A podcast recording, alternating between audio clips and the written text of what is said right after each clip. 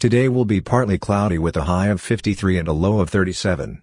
In athletics news, a Durham man won Saturday's Novant Health Charlotte Marathon.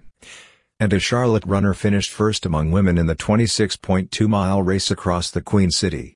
Nearly 6,000 athletes from 45 states and 6 countries competed in the 18th rendition of the run, organizers said.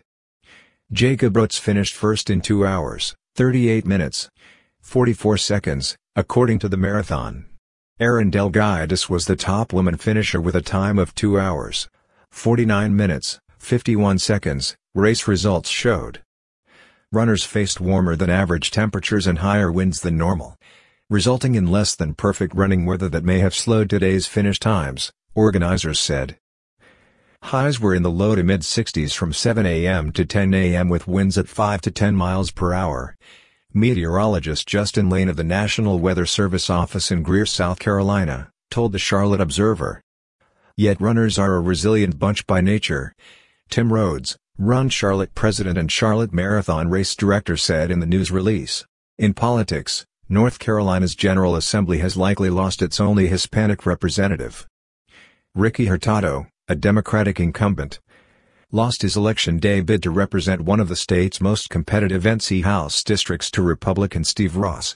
With his loss, the legislature next year looks likely to have no Hispanic representatives in a state where over 10.7% of the population identifies as Hispanic. Proportional representation in the General Assembly would mean 17 or 18 Hispanic members among the state's 170 legislators.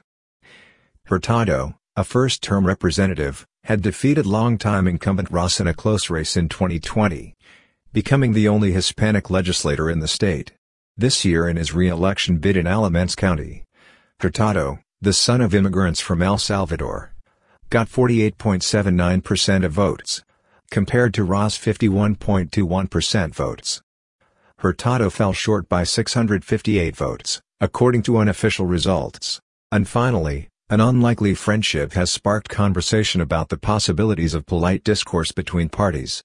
It turns out Thom Tillis and Cal Cunningham, former political rivals, are pals, dating back to the 2020 election that pitted the two North Carolina candidates against each other in a highly competitive U.S. Senate race.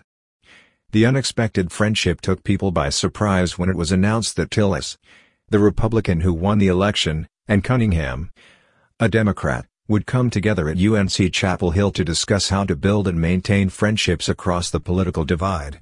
Tillis told the audience Thursday night that the public had no idea during the campaign that they had become friends behind the scenes. At debates we would exchange pleasantries, beat the tar out of each other for an hour. Go to the car and say, sorry man, I'll see you in a couple of weeks, Tillis said.